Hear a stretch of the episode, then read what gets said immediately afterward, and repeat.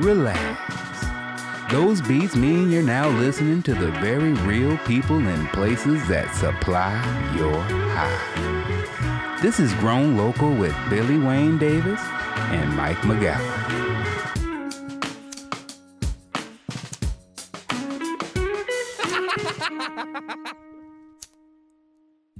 God, I love. Oh, it's so good. it's good. No. It's good. It's just good. Sorry, that's never gonna. If that gets old to you, you guys aren't listening. Uh, It's all the right vibes for a cannabis podcast. we're teaching and learning. This is another good one, you guys. We're gonna get straight to it. Uh, it's a good episode. It's we calling it part two because what happened is Evan was like, "You need to talk to these dudes," and while we were there, one of the dudes they mentioned, and I think everyone's mentioned him that we've talked to so far, uh, passed away and we're gonna do an episode about him coming up. Uh, we just want to get everyone.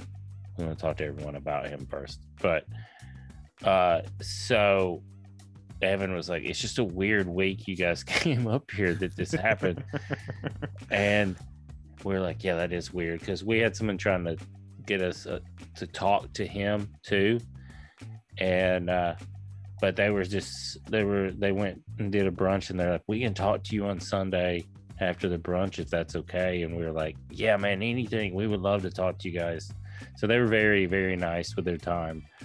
Uh, it's a wonderful wonderful interview. It's one of my favorite we've done. I know i said that about all of it but i got you know got a lot of favorite kids you know what i mean but they're just so well for so many different own unique reasons. I mean, the last episode you heard Evan just, you know, talking about how they did it from the grassroots, but then now you got the the thinking crew. You got the crew of dudes that put into action all together, waxing poetically about the good old days and how they made it happen. And it's just chef's kiss. it was since it's, it was just inspiring and it just cool to be around those dudes. They're real chill dudes too. Uh, you'll you'll see. Do the thing. Ladies and gentlemen, give it up for Evan and the boys.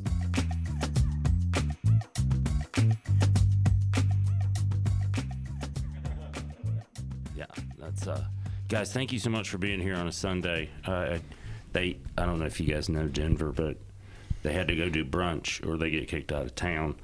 you don't get to do business anymore in Denver. You have to do Sunday brunch. Am I wrong about that?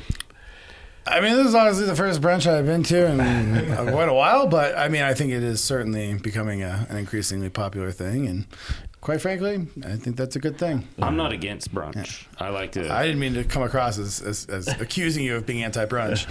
I did come on strong, But- like it was a, like I, I did. just, my I just didn't, I just negative. didn't want to be accused myself of being anti-brunch. So I felt like, I is. felt like I was doing the like what you're supposed to do now. Like I like, you know, confronted it and wanted to ensure that you know, you knew it was not okay to necessarily make it seem like you're against brunch. I, I think it is important to let everyone know where you stand about everything at this point. Oh man, you guys, um, we talked to Evan this this earlier this week, and just you could tell it was tip of the iceberg, and we are like, can we just want to talk to more you guys on the? And he was like, oh, I can. Yeah, I'll get the guys. in You were there." like, I can't trust anything this guy's saying right now. we, Well, need, I mean, we need we need someone to back this story up because this sounds insane. Podcast. So we halfway trust everything Yeah.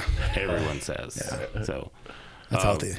Yeah, and everyone speaks in a weird code, and their code is different than the other people we just talked to. So it's a real fun lingo thing that I'm learning.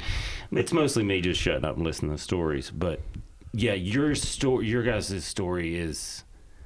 I don't. It's we just came from Humboldt County, which we consider the cradle of cannabis culture, and we got they opened our their doors and or gates to us is the best way to put it in southern Humboldt, and we got to hear some really great stories, and then to come to Colorado immediately after that and see what you guys did, kind of you know, if I'm being honest, stumbled into it a little bit, which is like what a lot of pioneers did, if we're being honest, like.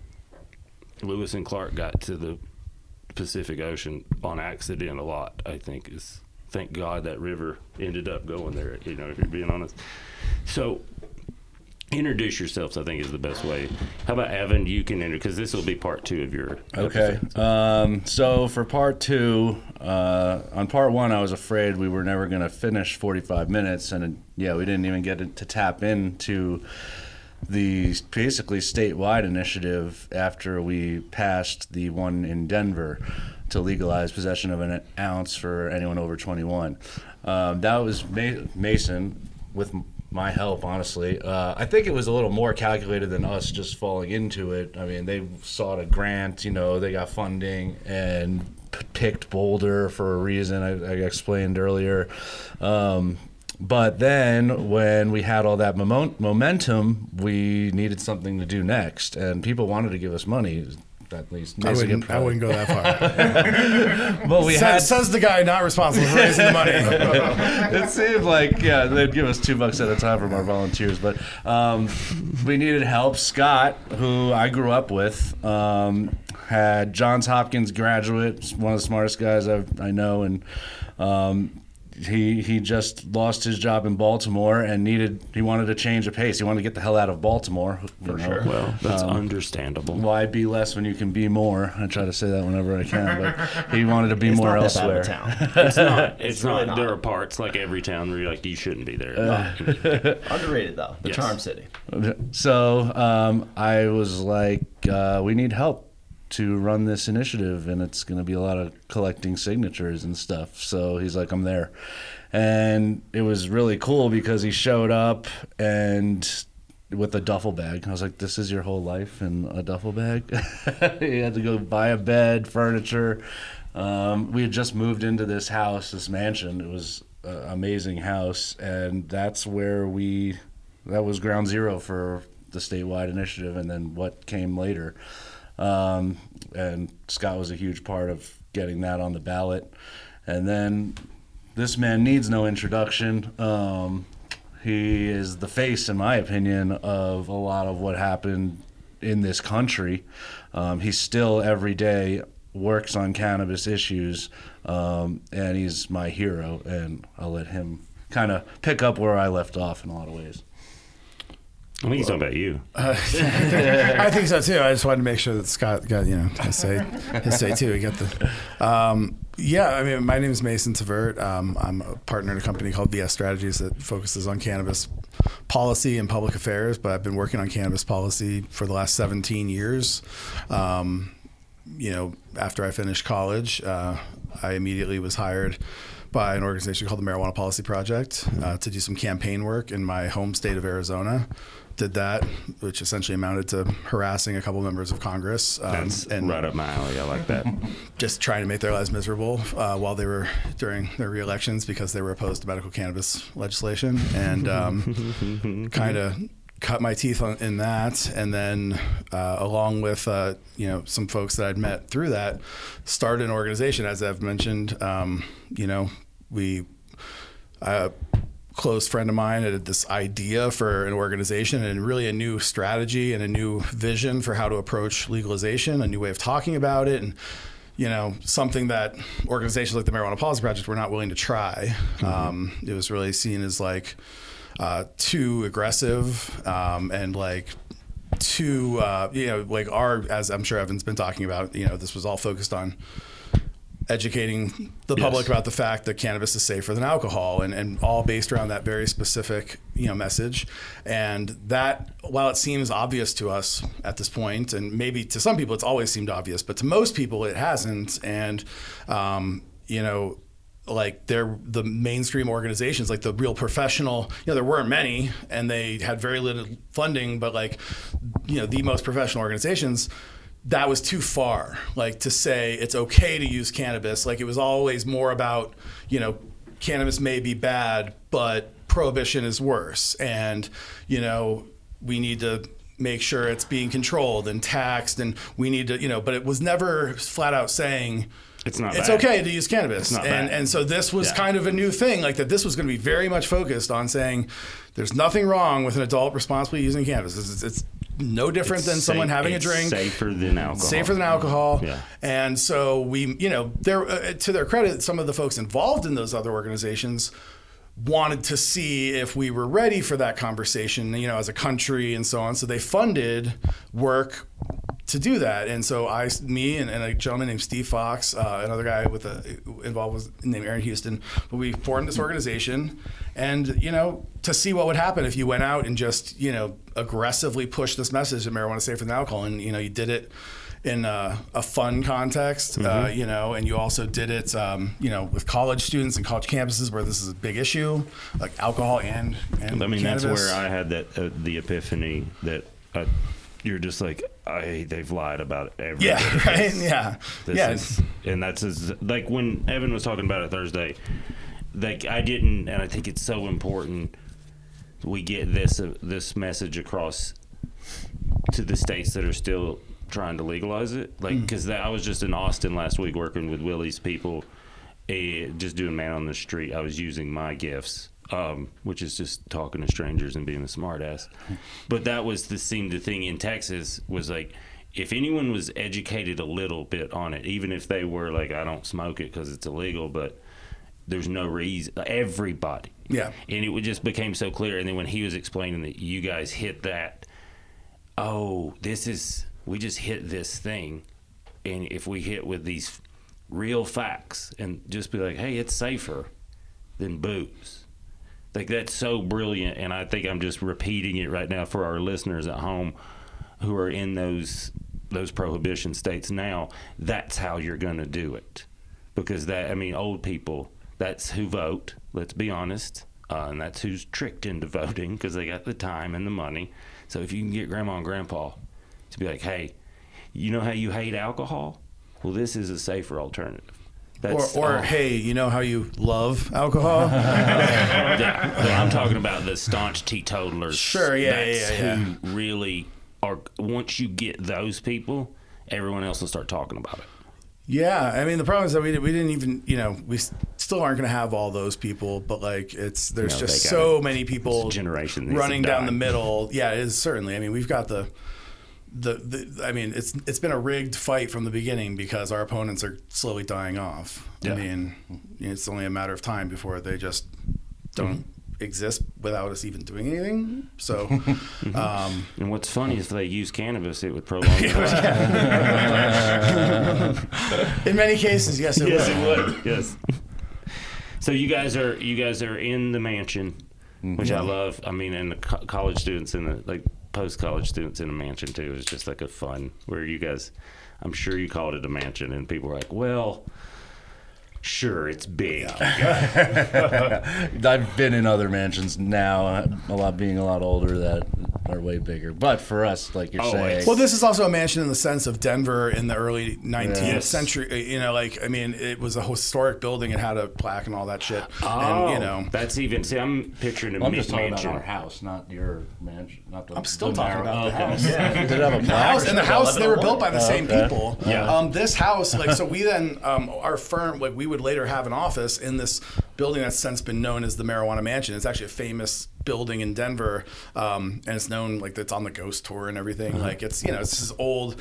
But like, and there have been businesses, that, you know, in it over the years, and we had it for a number of years before we outgrew it. But, um, but like, our firm and then you know when the national cannabis industry association was started they were based in that office and like i worked for the marijuana policy project i was based in that office. Uh, so it's just like the marijuana mansion.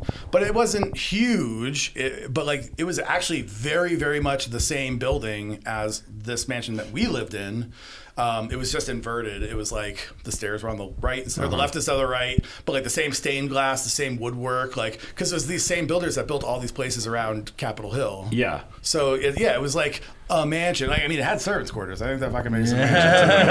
It's a mansion, yes, yes. yeah, I think Like it had like the little back stairway to like keep the the help out of view, like you know, which is fucked up. But like it's just that's how it was. That was. what was that's how they were rolling Yeah. back then. Yeah, and you're exactly right, and that's cool that you co-opted one of those buildings to. It's Righteous cause, yeah. yes to do it right. That makes me like it even more, and then that you were just harassing congressmen. That Yeah. as soon as you, You want to was you like, know what makes love- it even better? I love this guy. So the first, the, the, the one, this is why why it's so amazing is that it was two guys. One during the primary, Trent Franks. He ended up retiring and uh, uh, leaving office in disgrace because I think it was that he he asked a staffer if they would consider having a baby for him like something i can't remember exactly but i mean he like he, he was like the hardcore christian right um, and so you know we we That all checks we're out. all over town with Trent Franks' heartless signs, and so he had to resign in disgrace. And then the other guy during that I did during that time in the um, in the general election was Rick Renzi, who not only had to leave office in disgrace, but went to prison for all sorts of financial and federal crimes. But I will say, he voted for the medical cannabis legislation right before he left. so we got to, yeah, hey, big win. yeah. On multiple fronts That's for huge. humanity. That is Um, huge. Yeah, bad people do good things every now and then. That's what keeps them in the bad industry. Especially when they don't have any more, you know, they're like, well, shit, I'm not gonna be able to do bad stuff ever again. I better just go ahead and do what's good. Yeah. yes. Hey, I'm gonna have to do something nice so I can get out of this shit. That is. That's uh, as I get older. I used to be that, you know, you used to be like, well, he's just doing the good thing because of this. And as I get older, I'm like, who cares why they're doing it? It's just that they're doing it. That's all I care about now that we're doing good things. Um, so, what was the initial backlash? Where was that coming from? Like opposition, you mean? Yeah. Uh, generally, I mean, so the number one opposition just is um, is the the amount of time and and the prevalence of of anti-cannabis, you know, Propaganda. both propaganda and sentiment that that kind of stems from that um, which is you know you referenced earlier you said like oh there's some people who are like i don't use it but i just don't you know or but i think it should be legal and there are a lot of people who you know or you know wouldn't you, they don't use it or they think it should, they think it should be illegal because it's illegal it's like that you know Yes. a certain mindset. Scott could attest to this, having been someone that collected signatures, where it's like, "Will you sign this?" And they're like, Number "Well, it's illegal. How can it, I sign yeah. something to say it should be legal?" It's like that doesn't make sense. Um, But so I, I want to also say, like, for us and how we started going to first college campuses and then in Denver and mainly like specific parts of Denver, we didn't experience much opposition. But then in 06, when we needed to, everyone in the state, that's when they really started to come after us. And Oh, so in like in when you're in the like a for lack of a better term like a metro city area, you- everyone was like, sure, Like, you this guys is should be easy, every- you know? Every now and again, someone would tell me they won't sign it, but I was in front of a couple of places that just about every single person that I talked to is somewhat with it, and Yeah. it wasn't a hard sell for them by any means. But or or you- they'd be skeptical. It wasn't that they didn't agree, but they'd be skeptical, or they didn't want their Yeah, name I on don't the want list. my name on Yeah, a list. No, back a I, lot I at mean, that I time. understood. That's why I delayed getting my prescription for as long as I did because I was like, I don't know, man, that seems like a, like, you know, I don't know if you've ever read 1984, but it seems like a setup. Yeah. there's a But lot then of I was like, there. fuck it, I don't care if I'm on a thing. It seems like there's a bunch of us, so. Mm-hmm. Yeah, and then I got it in Venice Beach when I lived in Washington State with a Washington State ID, and I was like, I think it's looser than we think it is, you guys. 'cause I, Well, I it's could- also, I mean, you're, you know, it's again, and I don't, you know, there's, it's to be expected, but like, you don't want to be on the list that will protect you because you're worried it will hurt you. yeah, and that's ins- that's that's shitty that it has to be that way but like it's literally like you're worried about getting in trouble and as a result you're not getting on the one thing that will keep you out of trouble yeah. like and, and it shouldn't be that way but and it's fortunate that it is now you know these programs are trusted and, and people by and large are willing to do it Yeah, no, and it's well, it also it's also years of um like if you get a DUI or something, you you had to stop using cannabis. oh yeah But that was the thing. that's I still a had to- case to an extent It's very that was the thing where I realized like oh they the cannabis is illegal because of the drug testing because that was just like I mean I would say it in those classes you have to take and you know that's a whole scam hmm. That whole that whole justice thing where you're like well you you can take these classes and you have to pay these fines and you're like what the fuck? Like what is this? And they're like well it's pr- to prevent you from doing this again. You're like no it's not. This is not no one like that dude right there I was sitting next to had four DUIs so this is not working. He's been to this class five times. And then I would just say I was like I think it's a, it's very bothersome that I can't smoke marijuana and stay at home because and I was like but I can go out and drink and you motherfuckers aren't gonna catch me unless I fucking get in the car again and, and the lady was like no I agree with you that's all she said Yeah. that's all, and I was like okay so this is not like I'm not like having the only one with this epiphany. Everyone's just going along with this system because if you don't, it fucks you. Yeah. And then you guys are like, no, let's fuck that. Yeah. So thank you. Um, but who So were stay, some of the I'm sorry, I get preachy on this, but just Uh, because like opponents, are we motivate- still on the opponents talk? Yeah, like who were some of the first The- ones the that- Well, so like the when you're like, opposition, "Oh, the, shit, the- somebody's the- coming the- after us." Yeah, the they general. had a group called like almost safe. Didn't have the word safer in it or Um, something. Like, yeah, well, and, and yeah, it was uh, guarding our children against cannabis or against marijuana. Uh, Go Cam, um, and we actually at one point during that campaign formed a a a committee with you know we filed a state issue committee that was guarding our children against cannabis or against marijuana prohibition. So it's Go Camp. Like it's a shame. It's kind of confusing. Sorry, but like we're, we're both saying what we're trying to do here. Um, so you know, we had a big press conference with a bunch of parents and kids, and you know, just flat out saying like, you know, you do not get to own the we care about our kids argument. Like we all care about kids. We all care about our families. Like you're you can say that you're guarding them, but like you can't say we're not. And um, you know, They but- don't like that. But They're yeah, like, you know, "Hey, honestly, that was our angle for so long. yeah. Ah. during during that campaign, there wasn't a lot of money spent against Oh, it. we got to be hateful when we said, yeah. that was a, yeah, that was a great. there wasn't a lot of money spent at that time against us. I mean, a little, but most of it comes in the form of, um, you know, official opposition. So, you know, uh, primarily uh, prosecutors. So, you know, the attorney general of the state the, and district attorneys, uh, and then of course like the associations that represent them, like the district attorneys council or the, you know, the sheriff's association. So you have the pl- the prosecutors and the police. Uh, and then you have elected officials, like political officials. So, you know, the governor, state legislators, city council members, um, and we had virtually only opposition or neutrality. Uh, there were very, very, very few cases of support. I mean, um, we had one one city council member. I remember during that first Denver initiative, all he did was in his newsletter say. Like you know, is like here's how to vote on all the issues coming up, and he's like, yes on this, no on this, yes on this, and then on the marijuana one, it's like, like I'm not going to have a like recommend either way, but I'll just let you know that I plan to vote yes because of whatever. Like I mean, basically like the weakest possible yes, and like he got shit on for it, and like you know, so we just didn't really have that much of that type of support. It was all cops, prosecutors, um, and political officials primarily. Charlie Brown was against us. Yeah, the city council member. Yeah, not yeah, not cool Charlie Brown, but soon to be cooler Charlie Brown because he actually came around very big and became a pretty strong proponent for the industry at one point. Now, now when they when it's like all these law enforcement people who are against you, like, what's the reason? What are they saying? Is it just straight up like, hey, Well, this is a good part of our job, so we don't want to partially this. partially. I mean basically what it comes down to is um, for most law enforcement number one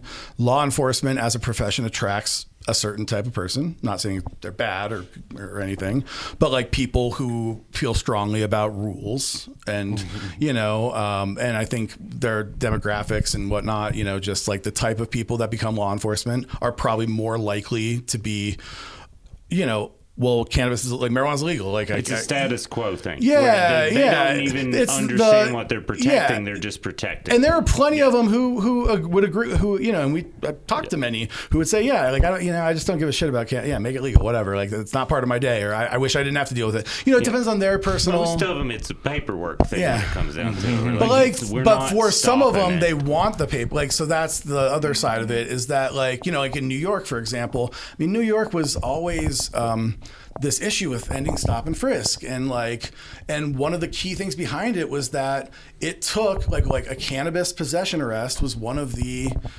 most you know lengthy processes of going through like arresting someone bringing them in like you know putting them in the system going through all this. And it took like a f- you know a few hours. Well it kind of was known that if you know at the tail end of your shift if you do this you get paid time and like you're not like automatic getting paid time and a half for overtime because you have to follow through with what you were doing so like you know, so there is some of that. There is definitely like police who view it as a tool, like being able to smell it. Oh, now I get to search, and they, you know, whatever it. Gives find bad drugs. whatever authorizes, and, and you know what? Honestly, like for many of them, I think they genuinely feel like they're like, hey, I'm trying to keep like fucked up drugs, like you know, mm-hmm. like crazy like tainted heroin from Mexico and like automatic weapons. Like I'm trying to like find this shit, and like if cannabis has to be illegal for me to be able to like because they've probably had many cases where smell of cannabis or whatever like ends up resulting in a bigger bust. Like it's un- like i get it. I mean i don't think they're right but like i can see why they think they're doing right. Yeah, no, it's know? uh, they view it as a tool. yeah. It's uh, it's the same, and I appreciate it, the same as why it's still illegal federally, mostly is drug testing because it stays in your system for 30 days. That's it's just a they use it, and then people that use meth and like heroin and stuff like junkies that are trying to help and all that, but they can keep them in the system because they also smoke marijuana to come down from the the mm-hmm. funk. So it's it's just education. I think I got so excited when I heard just the core of what you guys are doing. Like it's safer than this. It's just, and that's that's what this whole podcast is: is destigmatizing what this plant is from the growers, from the people that are trying to legislate it and move this and help it help our country properly instead of just a handful of people that can help everybody. And it's like I just want to put a face on you motherfuckers because because they I get mad at like the other parts of media that just want to put the sexy stuff out there because I get it's a it's the money part and it's easier to do that, but that's not what's you going say to we're not sexy in a different way. In a different way. Do you know what I mean? i feel you Um, like we have to do a longer podcast. This is it. You, you guys aren't sexy in three minutes. I get it. I get it. I get it. You only got my. You only got. You know. You got my bad side. Thanks. Yeah, and we can film in this shit too. Um, Mike, yeah, go ahead. Um, so th- one of the things I think, especially being like an Oregonian and stuff like that, and having family in the industry for a long time, you know, it was like when Colorado was going rec, it was like, oh shit. These motherfuckers kind of hopping in line. We've been doing this Yeah. shit for a while. Like this is, but you know, um, the more on this podcast, I'm finding out how deep entrenched it is. But what was it like to almost be like the sacrificial lamb, going for full legalization, being like one of the first states to do that, and having the entire country staring at you guys going through this? Um, I don't want to talk to you. You guys are welcome to if you got thoughts. on I mean, it was fantastic for me to watch Mason be that person, you know, mm-hmm. because he would be on the news and it was always just pushing the message safer than alcohol. He, they would try to drag him into debates about all different kinds of things, stayed on point whole time. And it was just awesome to see these people who were like higher ups than, and Ben Mason at the time, you know, probably the status is a whole lot at leveled at this point, but how frustrated they're getting at this young kid.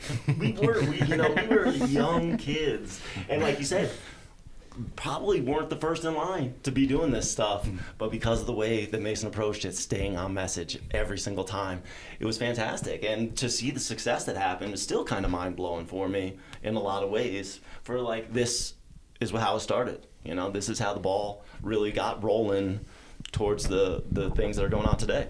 Do you think that his like the fearlessness of staying on like that part I think scares them more than anything because for so long it was just the fear mongering of any status quo is easy to keep up and when you know it, it's just a form of negotiation when you don't have a whole lot to lose and motherfuckers want to come in and negotiate with you you're like you well you've you've really underestimated what I'm doing here and you've that I think that's I, I I this is just I'm very excited about how this went down. Yeah, no, way- I think you you hit the nail on the head, stories. though. It was definitely definitely stuck under the radar, but um, yeah, I mean, like with regard, like I knew, you know, I got into this, um, like got started um, reading about all you know cannabis policy, drug policy, and whatnot in college, and um, you know certainly knew that you know California, especially Northern California, um, which y'all referenced earlier, um, and uh, uh, you know was is really the, at the heart of growing culture. Um, you know, I, I'm, and I'm not knocking the Emerald Triangle in any way, shape, or form. I made it very clear. Like I love Northern California. I think they're like they're pioneers.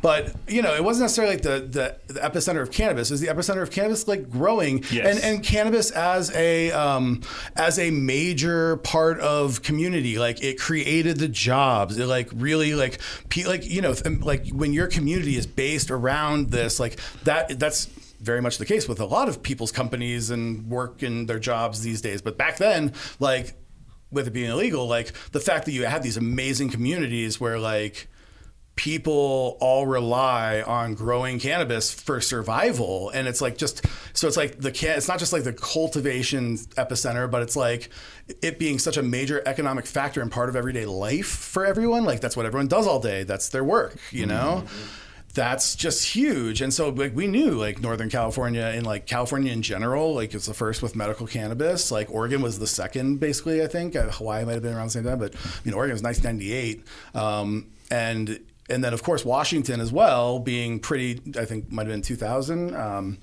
so and those were very old programs. And um, what was very different in colorado compared to them colorado passed a medical law in 2000 but did not it was far like when we moved here in 2005 there were like 1200 patients on the registry. Like you know it was not many and we, we knew a lot of them mm, like we used to go like i used to speak at a church where there would be a patient meetup where like caregivers would come and patients would come and they would get a chance to go in a room together and meet each other like in a hmm. church. Like it was so but like these were like super super sick people. And like it was kind of it was like kind of beautiful like to see like dude covered in tattoos. Like i mean you know fucking young cannabis grower like counterculture if you will. Yeah. and like people think of that type of person as being like oh like this gang member or whatever. But it's like this dude's taking his fucking day to like come down here and like help these people. He could be out selling weed wherever but like he wants to help these people and he's giving them like the deal of their life to be able to like get it affordably like it was amazing you know so it is amazing. Like I think I was moving from the East Coast, like you got. I'm from East Tennessee. Um, I consider that a coast. Uh, the Appalachian Mountains are my coast. Uh, but moving and falling in love with cannabis in college, and then becoming a stand-up comedian, which is it's you know very much part of our community and always has been, and moving to Seattle, Washington was the first place I moved, and it was like see the just the culture where it was like this isn't bad here. This is like it's it's kind of nothing here, which is like it was this thing of like yes, yes, it's nothing, and then become like learning more and then i went and would perform at this flea market for back lack of a better it was a medical flea market in white center in uh in seattle and uh which is where the black people live which always made me laugh. Um it's very seattle northwest humor i'm sorry you guys uh if you understand that area it's It very translates, fun. it's cool. yeah uh, uh there's a lot of segregation in the Northwest. Didn't come from the south where it's like you motherfuckers can't do this anymore uh, but that commute like the i would perform it and then they would just hand me all this weed and i was like "Wh- what the fuck is this how are y'all doing it? And they would explain it was this medical thing. And then i started meeting there, you know there were people in wheelchairs. And i was just like oh like the other comics would just go and just be like thanks for that weed. I did the show. And i was like no there's something to this. This is the future. This is why we're doing this. It just like that part was like super cool to me because it was for lack of a better term criminal looking motherfuckers. Mm-hmm. Helping these very sick people and caring in a way that I, it made me so it, it was just the, this this slow process of the realizing like this plant is more than just this thing that gets me stoned and makes me feel good. Like there's something way bigger here happening because of that part of it. Like i mm-hmm. think that I just and I think I'm just repeating this because I'm trying to inspire motherfuckers like you in the next generation in these states. And over the next 3 or 4 or 5 years we can move real fast if we get out how you did this and how you make this happen and then how you educate people. And i think a lot of that education for me was like seeing people helping each other and that this wasn't sure they were doing that because it also helps them keep this card and they can make money but i was like they're not getting rich. That was the first thing i noticed too. I was like these people aren't getting rich. These No. people are living well but they're they're comfortable and don't have to worry and they're taking care of these uh uh, uh just that's the essence of what that movement I think was and the underlying fuel was you getting the education across and then people seeing each other help each other. That's it's like seeing we have family friends and they have an adult son who's severely autistic and they figured out that when they give and he suffers from intense seizures and they figured out they give him some they stopped. Like mm-hmm. it, it it no it makes me want to you know because it's someone i know and the fact when you hear the story you're like well that's really cool but when you you're like no it's real and it helps families and they're, you know, the dad's a lawyer, and he's like, "Yeah, we got to be really careful about this and all this because they live in Pennsylvania." And I was like, "Oh, this," but they're fired up and they're boomers, and I was like, "That's who we need to fire up." These fucking boomers, because once they think they're right, uh, so I got preachy. Uh, um, this has been the perfect amount of episode two, and what we'd like to do now, and if you guys don't mind, if you do mind, just you can say no. We were, we know Steve passed away this week, and he was an integral part of what y'all were doing. We didn't. Andy Jewett was actually trying to line us up to talk to him, and then he was told he's like, "Hey," he and, but we we're learning how integral he was, and what we'd like to do in this season is have everybody kind of talk about him, and then we put together an episode just about him. We're gonna have Jane do that. We've had. Is that okay with you guys? Like for Sure. the next 15 That's- 20 minutes, if y'all want to tell his story, we'll love to put that together. So we'll let you guys kind of. Sure. Um, I knew him as a voice on a phone for a long time before I ever actually met the guy. So I was creating my own illusions. Uh, it was almost like Wizard of Oz type shit, you know, like this. I was the big floating head. I think that's a great analogy. Um, and Sexy floating. Appreciate it. well, um, and that just I consider myself pretty smart and intelligent. I consider him smart and intelligent, him too, uh, obviously. And this guy just constantly razor sharp, like just it would blow my mind how he would think to approach things, the arguments he would make, the advice he was able to give, you know, as somebody that should have been like 80 years old with that kind of wisdom, you know, and wasn't that much older than us. And, um, the nicest, calmest, you know. And then when I finally got to meet him, just like this bright smile, such a warm figure, um, uh, stoic, and it's, you know, I, I said something. Uh, I, I actually started posting on my Facebook more than ever um, after he passed, and I wrote something like, I witnessed his genius, you know, and my life in a lot of ways is predicated on that man. And it's like, it, putting that into words kind of was humbling for me to what the the effect you know on my on me was so much more profound than I ever really considered and I think most people in this country if you're a cannabis user could be able to say that without ever having met the man. You know that's his legacy is he was so important in getting this country to where it is today. And uh, it's just so sad that he's not here. And do you want to No, and I had the least relationship with him out of all of us. But um, the one thing to kind of go back to like the community side of it, you know, seeing who Steve Fox was and meeting him for the first time, kind of a nerdy looking dude. Yeah. You know, but he's out there at the front lines as the first marijuana lobbyist, the first guy getting into all this and connecting with the people who we're, we're talking look like these criminals.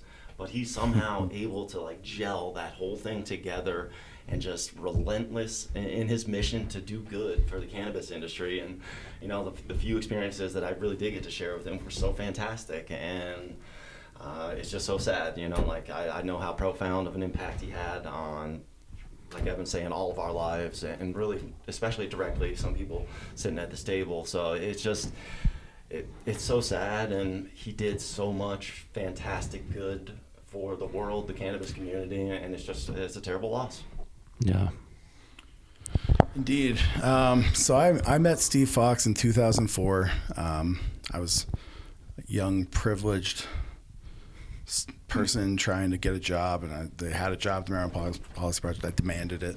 They wouldn't give it to me. I kept on harassing them until finally they, It seems a common theme in your life. yeah, pretty much. Don't fuck with me, bro. I get what I want. That is what I'm saying. It's like, Um, but like, um, you know, they were like, listen, we see you're from Arizona. You want to go do this work for a few weeks. We can't guarantee anything about whatever. But the point being that Steve was the one who, you know, one of the two people who interviewed me. And I like went up there, I was wearing my suit and tie. I was all, you know, already like ready to play the game. And, uh, and I'll, I'll never forget that he told me like later on, like that he thought I was a college Republican, which is hilarious.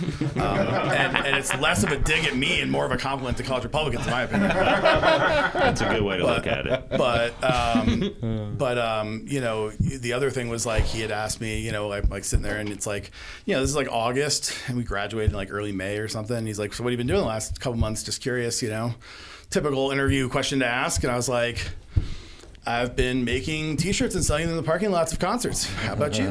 He's like, I've been trying to legalize weed, um, but like he was just his response was not like, you know, to react like, oh, you're like a hippie. Like it was like he was like, really, like so you make them like you're like buying them and selling them, or like you're designing. Like he like wanted to know. Like the process. Like yeah. he was like intrigued because he always had this idea of like he understood like the power of communication and like you know like the idea of like you know we need to make it popular to be pro legalization you know like like so the idea is like oh you're into making t-shirts and like getting them out there like you know the process of how to like he was he was like and I didn't really pick up on that at the time. It was like later on that I realized why he was so interested because a big part of safer when we started out here was like you know, branding cannabis as being less harmful than alcohol, like um, T-shirts that cannabis can a beer with the check mark next to and cannabis. then you're not afraid to go up to strangers and be like, "Hey, Yeah. buy this thing." yeah, This- no doubt. It and takes so, a special yeah, person.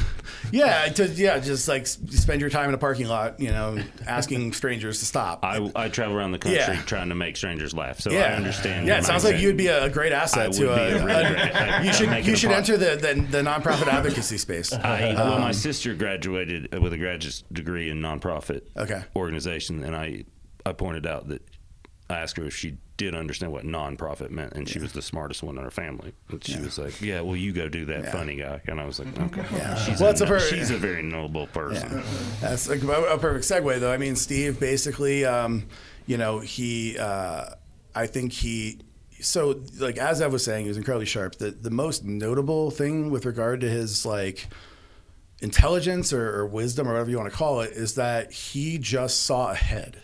Like he was a step ahead of everyone. Like when it was like medical cannabis is the big thing. He's like thinking about how, what the impact, like how it's going to transform into adult use cannabis. Like when adult use cannabis is being debated, he's like thinking about what the industry is going to look like and how it needs to be operated and how to like make it responsible and make sure that it like works. Like he's always thinking of the next step. And so like, you know, I was there like, hey, hire me for this job. He's like thinking like, we're gonna want to make T-shirts at some point. This guy knows how to make T-shirts. like we might. Okay, that's an asset. Like let's let's, let's keep that in mind. Um, but like he uh, like so like you know. He I- just he just pulls out his desk T-shirt. yeah, yeah, yeah, yeah, yeah. exactly. No, it was like, uh, quite frankly, it was like the case, and and like he, um, he was just, uh, you know, had like the sense that like shit could get like, you know, you that, you know, when you hire people to do this kind of work, like when I called Evan and I'm like, dude. Going to Colorado, I'm to start this organization. Like, we're going to work towards like legalizing cannabis. It's like you're asking people to take a leap, you know, mm-hmm. like something. It's something that's never been done at that point in time, and it's like to ask someone to commit their time and to like do it for less money than they could make doing something else. And you know, it's like you really like he was able to make people understand that it was doable, like that shit could be done. Like this is within reach. Like if and you know, it, I mean, it took me like you know, I was willing to follow him at first just because I was brand new to this kind of stuff, and and like, but like you know, like I mean, when it came time to like deciding what to do next with like, should we do a statewide initiative or not? It's like, okay, like I, I'm 23 years old and I did everything this guy told me to do for the last six months. And I'm like on the front page of the New York Times and like most newspapers in the country right now. Should probably just do what he says to do. Like, I mean, like, and, and, you know, and he was perfectly content with like being, you know, he he kind of like liked the idea of, you know, I, I would constantly be like, dude, like I got this interview opportunity, like I always felt bad, like, you know, you like he's my mentor. Like I was like, you, you know, to, told me what to say. Like I feel bad that I'm doing. it. He was always like, you know, like he he like kind of enjoyed the idea. Like he he had used like he like the, he called himself like he was like the David Axelrod. Like so I kind of like being in the background, like being like the person, you know, kind of orchestrating it all without being out front. And it was like, okay, so it's kind of it was it was you know really he worked out. what- he knew immediately who you were when you walked in. and it wasn't just me. did. You're right. You're uh-huh. exactly right. And he, it wasn't just me. It was like he saw in people what they were what they could do, and he like, you know, he never like was like, oh, like you're not going to be able to do. You know, well, he was like super skeptical. Like we were like, you know, you know, we all tend to get jaded and whatnot, but like. Yeah. He didn't, you know, he, he would just recognize things in people and um, help them get those things done, which is why he's like a transformational leader. Like he didn't just, you know, change like change laws and, and or you know policy and things that affected everyone, but like the people immediately around him were made better at do at doing what he felt he like he wanted to do what was so good for humanity. And not only did he himself do it, he made other people able to do it, which is like that's true leadership, you know. that is the def. I mean, um, Yeah. by de- definition. I mean, it's, I've been envious envious of it, like you know, like because I, you know, I'm not. I get focused on doing my thing, and it's you know, I'm now in my my my golden years, you know, like trying to to, to try to fulfill that role for others, like, and it's very difficult for me, but like. um he just like saw this. And when i said you know i started i said like he saw ahead. Like it's his whole life like his career is like when you think about it like a super fascinating like he saw ahead. Like with colorado you know like he like while california and washington were all supposedly going to legalize any year now in nevada and whatever you know. Like it was like well we could go that same route which you know everyone thinks we should do and maybe like we will in our due time legalize or let's try this new thing and pass them and did and like we were doing something that people thought was like oh like you're making it harder. It's going to take longer because you're not doing the way you're supposed to. But in the end we got there faster and like you look at his whole career like this dude was like a political professional in the early 2000s the aughts if you will whatever uh, he was like in Washington D.C. He had just worked on the Bill Clinton presidential campaign. Like he was a young dude. He had just finished law school after that, working in Congress as like a staffer, and all you know, every person at that age and that under those circumstances is like looking for like their big wins. Like they want to like I got to work on a congressional campaign, I got to win. I got to pass a bill, I got to win. Like and this dude made the decision that he would go ahead and become the first full-time lobbyist working on cannabis policy on Capitol Hill, which is like the non-win poss, you know, like all, like everyone, all the other political professionals are like, well, I don't want to get into something where I'm going to just keep losing, Yeah. and not, you know, like they may have agreed that it should be legal, they may have supported it, but they were like, I can't I'd like do a that. career, you jackass. Yeah, and he, he, you know, wasn't worth the, the loss, you know, and he was like, well, it's worth the win, you know, and like he managed to not only like personally, you know, reach a spot of accomplishment, but also like accomplish shit he actually wanted to, like all those other dudes and women or whatever who are like, oh, I'm going to stay here. I need to work on this, you know, healthcare, this or that. Like all these people with these grandiose ideas of what they wanted to do to change the world probably spent the next 15 years like making incremental change and what have you. But like this dude managed to change everything. Mm-hmm. And he so he like had a, like the bigger, massive, not just personal but societal accomplishment quicker than everyone else because he did the different thing. It's fucking fascinating to me, like that he, Yeah. you know, and I think that sums it up. Like he just wanted to do well.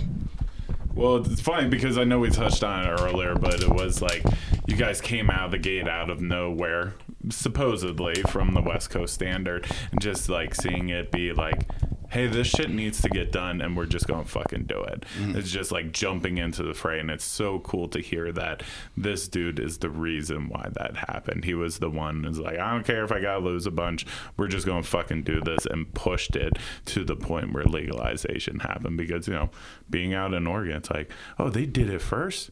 That's so fucking cool. I think it's also fascinating. He took what he learned in DC, like the how the politics actually work, because that in that takes the fear out of a lot of people because you see the inner workings and you see these oil companies or these other, you know, quote unquote people that are fucking shit up.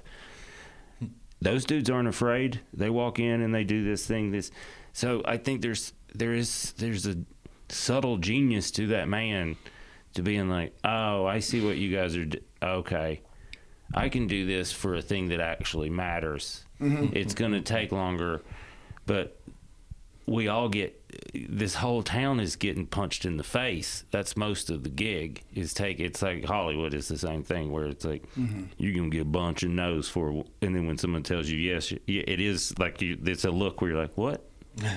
oh yeah, yeah, let's do that. Yeah, because you just and but that it gives you kind of an armor, is what it is when you can go up to people in a parking lot and just be like, hey, this, this, and this, and you're like, yeah, a bunch of people are gonna say no. Most people don't want to buy anything, but motherfuckers do buy stuff, and then I get to buy stuff from it. Like it's Yeah, you can't wonder if they're going to say yes or no. You need to know that they should say yes. yeah, and be okay that they say no. That's I think that's it's like gambling too. It's like it's people that are good at gambling know how much they want to win. They don't have a number they want to lose.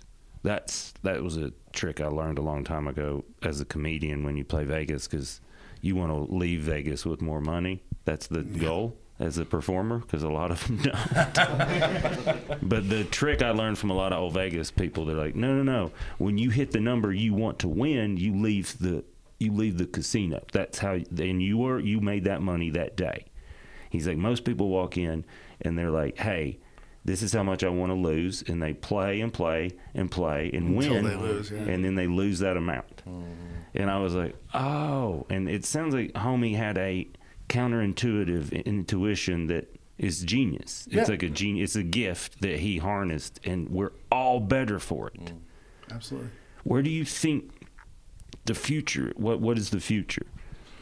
Um, I think we're going to continue to see state level change. Um, you know, we now just in this month alone in April saw three more states, you know, fully come on board with adult use legalization. Uh, you know, New York, New Mexico, um, New Jersey earlier this year, Virginia.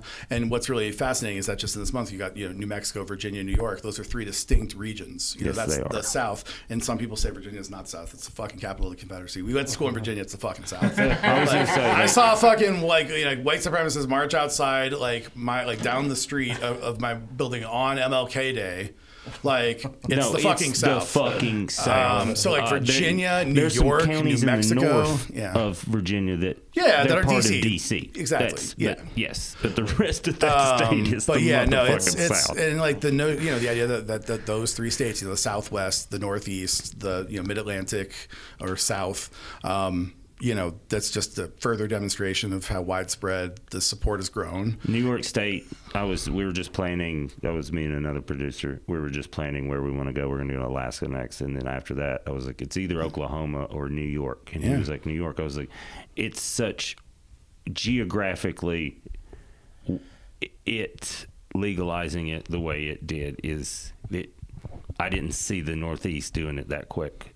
Yeah, things are moving along, um, and yeah, that's great that you're going up to Alaska. Um, I actually worked very much on that legalization campaign. Did you know Bruce? Bruce? Uh, we'll talk after Yeah. this. Yeah, okay. Sorry. I, don't, I don't want to throw But, his uh, name yeah, out there the 'cause marijuana policy, the marijuana policy project ran that that that initiative, and I did all all the media like worked on that on all the all aspects of that campaign with those folks. So yeah, if you know anything going up there, I um, will call you yeah. later. Um, but uh, yeah, no. So you got state level change will continue. You got 18 adult use states, 36 medical. Um, you know, we will. There's still some states that could do this year. Connecticut. Um, uh, probably being among the most likely, Rhode Island being among the most likely, um, Minnesota further shot, Delaware further shot, uh, Maryland going to be next year probably. But you know we're going to continue to have months like this April where it's like two or three states. Yeah. And we're going to have another election probably where we'll have two or three states. And so, you know, every time that stuff happens, it just further expands, you know, what's possible with regard to you know, the public support.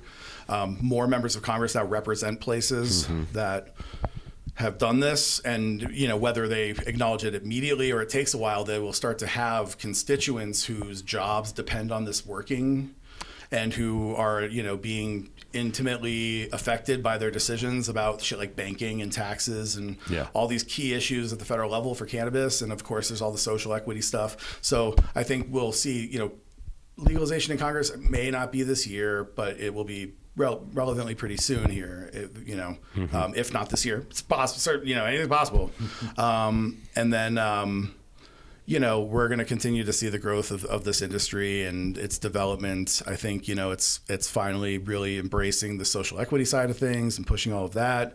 Um, you know, there's a, a clear recognition amongst most that, you know, it's something that needs to be addressed, like repairing the damage of prohibition and setting an example for like how to set up an industry, a new industry, right? So I think all of that's going to happen, you know, over time. Um, He's really busy. Good. I want him to be. When he's busy, good things are happening. And he's still, uh, still he's still fired up, you know. And uh, we were talking last, I think, when we ended. I know you really kind of wanted to drive this home. You got to talk into it. You can't point. 'Cause so I- it's I- not a pointer. I, I went home and was really trying to come up with what the message is, you know, and you keep talking how to get things like we did here done elsewhere, what it takes, and um, I still don't know the answer, you know, after having th- thought about it. But I might want you know Scott to maybe share his thoughts and and also Mason because you know it is. You can hear Mason talk like he, and when I joke that he's busy, I mean this stuff is going on every day, you know, and and consumes a lot of smart people's lives that are really trying to get it done as fast as possible in the right in the right way, you know, like it was almost wild west, you know, when when the medical stuff like what was something happened in in Denver before it was really legal where the city council or somebody like they made a change and then like right away all these kind of dispensaries popped up and were able to sell and like they Yeah. could sell as much as they wanted and like just people were just it was all cash you know and it was like the very much the wild west um so you know for other states to to do this now there's models out there right that are, that are easier to set up but like oklahoma right now i'm hearing that it's pretty like denver Oklahoma's was blowing up. yeah, Yeah, yeah. I mean, it's just a, it's just a It's cart a before the horse type stuff. allows, you know, Uh, so yeah, the, the the question that I'd asked Evan, and like it's cannabis related or just anything, but if you want to see a change happen in this country, because you guys have done it with cannabis, but like, what's the best advice for people to go and make that happen? So, um, number one, I would say like the message is obviously important. We've had some a lot of conversation about staying on message, but the message isn't always the same. Uh, I think that you know there's a time and a place, and it depends on what's what, like. And, and this comes back to your question before about the difference between the Pacific Northwest and and Colorado. Um, like the safer, like you know the way Washington, like Colorado and Washington legalized the same year. The Washington campaign was very very different. But and it's not to say that it was wrong or that they did it wrong and we did it right. Like we both ended up with basically the same level of support.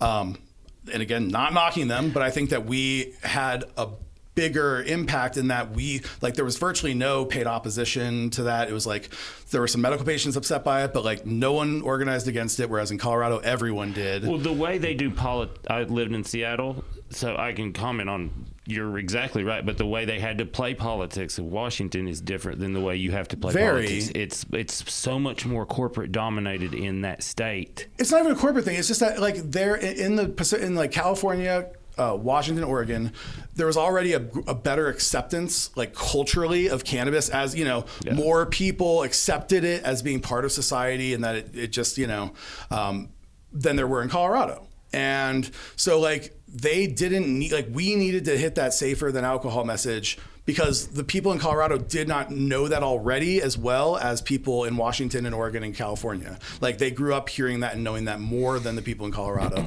so like different message, different time, you know. Um, so to go to your question of like what or, or what what people need should do is like obviously determining what the best message is at the time, and that's you know not necessarily easy, but you can generally take cues from like, you know, if there's organizations that you follow that you think are doing good things, you can take cues from the, like what they're saying. Um, but like from the perspective of being an actual individual working on this, you have to like define winning in a in a reasonable fashion. Like if you say like I'm going to change my state's law, otherwise I fail. That's fucked up. Like that's real tough. like you're setting yourself up Yeah, for a disappointment. Yeah, you're right. and I'm like gonna be Captain America. I like I like went around to colleges and I would do public speaking and like that was my number one thing to like yeah because college students would, would would try to change campus policies or their city laws and it was like guys like it's fast it's fucking awesome that you're trying to do this but you really need to remember that like whether the law in your city changes or not is like that's going to be very difficult. It's not to say you can't, but like you need to make sure for multiple reasons. Number one, that you're having accomplishments to keep people motivated, to keep people engaged. Like they don't sign up, you lose something, it's over. Like they, you know, like you have wins building up to the win. Um, like that's very important. Um, but also just getting people to understand that like I'll never forget like the very first thing we did, like campus ballot measure, Colorado State University election day like it's ballots you know pull like voting closes and we like go back to the student helper like we had we had hired a student give him like you know 200 bucks a quarter to like file the paperwork and shit right you know Well, he's learning. yeah, like was and I'll almost never what we forget. made. I'll Yeah. never forget. Yeah, yeah. yeah. We- but like we go back to this kid's house, you know, college student, and we're like hanging out, just like waiting to, to hear. We like watch the what happens on the on online, and like the dude's roommates there, you know, he's like hanging out, and it's just like, what's going on? Like, had no idea, you know, like, Yes. and, I'll, and, and it, what stu- it fucking about. stuck with me. I was like, What are y'all doing? well, it was just like, but it was just like, it's not to say that this kid who was helping us wasn't doing great work. He was, he was doing what he was supposed to, but like, it just like he kind of was like caught up in the, well, the organization is like doing this thing, and like, like they tell me where I should be to do these things, but like he didn't necessarily think of like the easiest thing, like the uh-huh. fucking kid that lives with him, like.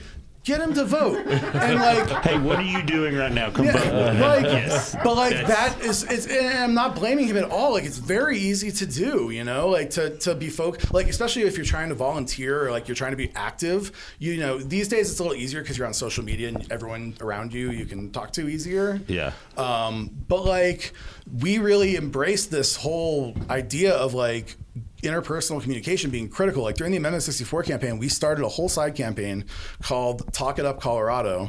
And it was entirely based on just like getting people opportunities to start conversations with their families and their friends and their colleagues. And like it was called Talk It Up, as in like to older people in particular. Like your mom is, you know, maybe on the fence about this. Like, there is no person, not me, not Steve, not Evan or Scott, like, no one can convince your mom to come down on the side of this more than you. Yeah.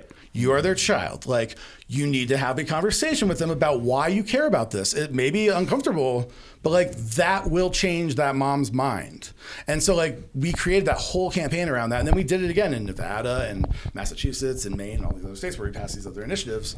Um, but like, that is, um, and that's something I'm doing. I'm working with some women in Florida right now on a, a whole women's like led effort all around just changing the way people think by forcing people to have these discussions with the people closest to them. Well, I mean, I had listened to a podcast where they said, you know, cannabis and LGBTQ, you know, stuff has moved so much quicker just because when you talk about it and when you're open about it, it's like, oh, I know that person. Oh, that's Dave, he's been my neighbor for years. He smokes weed mm. and he's cool and never has any disturbances and is the greatest neighbor. So once you meet people and know people who are just, you know, breaking down those stereotypes and educating you on what it really is, is that's how change seems to happen the quickest. And Yeah. That's amazing. I made a lot of flyers. I don't fancy any of them being compelling enough to change someone's mind on their own. Flyers help. You guys, thank you so much for your time. Sorry. It also helps to have a rapper. Yeah, that, that, right? No doubt, indeed. People love rhymes. They love rhymes. They can rhymes. think. They can think better when they rhyme. Thank you so much, fellas. Uh, we Thank may be back Yeah, in touch to do a. Zoom just to take up more of your time because it's you're so knowledgeable and so inspiring, and I really can't thank you guys enough. That's all. Did you learn a lot? It- on the third listen of it now, I've learned even more each time. Mm-hmm. Yeah, It's it's just the passion of these guys to want to take the world and change it, change it for the better. Is like I'm sold. They Mason. He has that thing that f- a few people I've met over my life have, where they're like, they could call me at any time, and be like, "Yeah, I need you to," and I'm like, "Oh yeah, yeah, I'll be there. Whatever, whatever you need." Yeah, like he had that vibe immediately where I was like, "Who's this motherfucker?" Um, and then when he started talking, I was like, "Aye, he had a vibe." Uh, just that kind of. I've thought this through, so I think I know what you're gonna say, and then you said you're gonna say that, and then it's just that I think I related to him too because of doing uh student government stuff, that Mhm. kind of stuff, that kind of debate, kind of understanding Robert Rules of Order, and because if you've you know, if you can speak well at all, that's what any high school is going to be like. Here, you should go do do some of this stuff, do some of this stuff. But it is like I am thankful I understand how it works because I can watch politics and then understand, be like, oh, it is. I thought it might be that simple, and it is. Well, that's the whole thing is he's so accessible. Like for me right now, this portion of the season's reminding me of when I first got into stand up. Hear me out. But when I first got into stand up, I was like, how do you even do that? How do you do that? All that I knew about was Dave Chappelle, Richard Pryor, those type of people. But you don't know about the open micers and those type of people and like how the work is done, the road comics and everything like that. These are the dudes getting it done. Sure, there'll be guys on C SPAN, you know, that are talking heads and stuff like that. But these are the workhorses who are changing the things for the better, who are putting in the time and the effort. And, you know, they're just, they're intelligent dudes who look just like you and me, who just decide to go and change the world. So anybody could fucking do it. And they did. And you guys can too. Go change the world in your illegal states. Just go, just go say why to the people that are making the rules. Just go ask them why, because that's basically what they. I mean, just listen to the process. But that is, in essence, what they did was just they were like, "What? Why is this?" And then you ask it enough, people are like, "You know what? Yeah, that is. Why do we do that?" Yeah, why? it's yeah so you guys and we're still learning and growing on the patreon it is we're having fun you guys thanks for helping us build this we're about to uh we're about to got our ah, things are cool things are happening you guys. I don't want to spoil things but we're just learning and growing and we can't do it without you guys. It's been really cool. It's just going to keep getting better. We're excited about the future. Things are falling into place and it's only been a year. So thank you guys. Keep telling your friends uh, follow us on instagram and twitter grown local pod or hit us up if you want us if you got ads or you know you got a cannabis adjacent or cannabis business that's who our fans are you guys so maybe hit us up grown local pod at gmail.com uh mike you got anything no nothing uh, grow your own. We love you guys. Love you guys. Uh.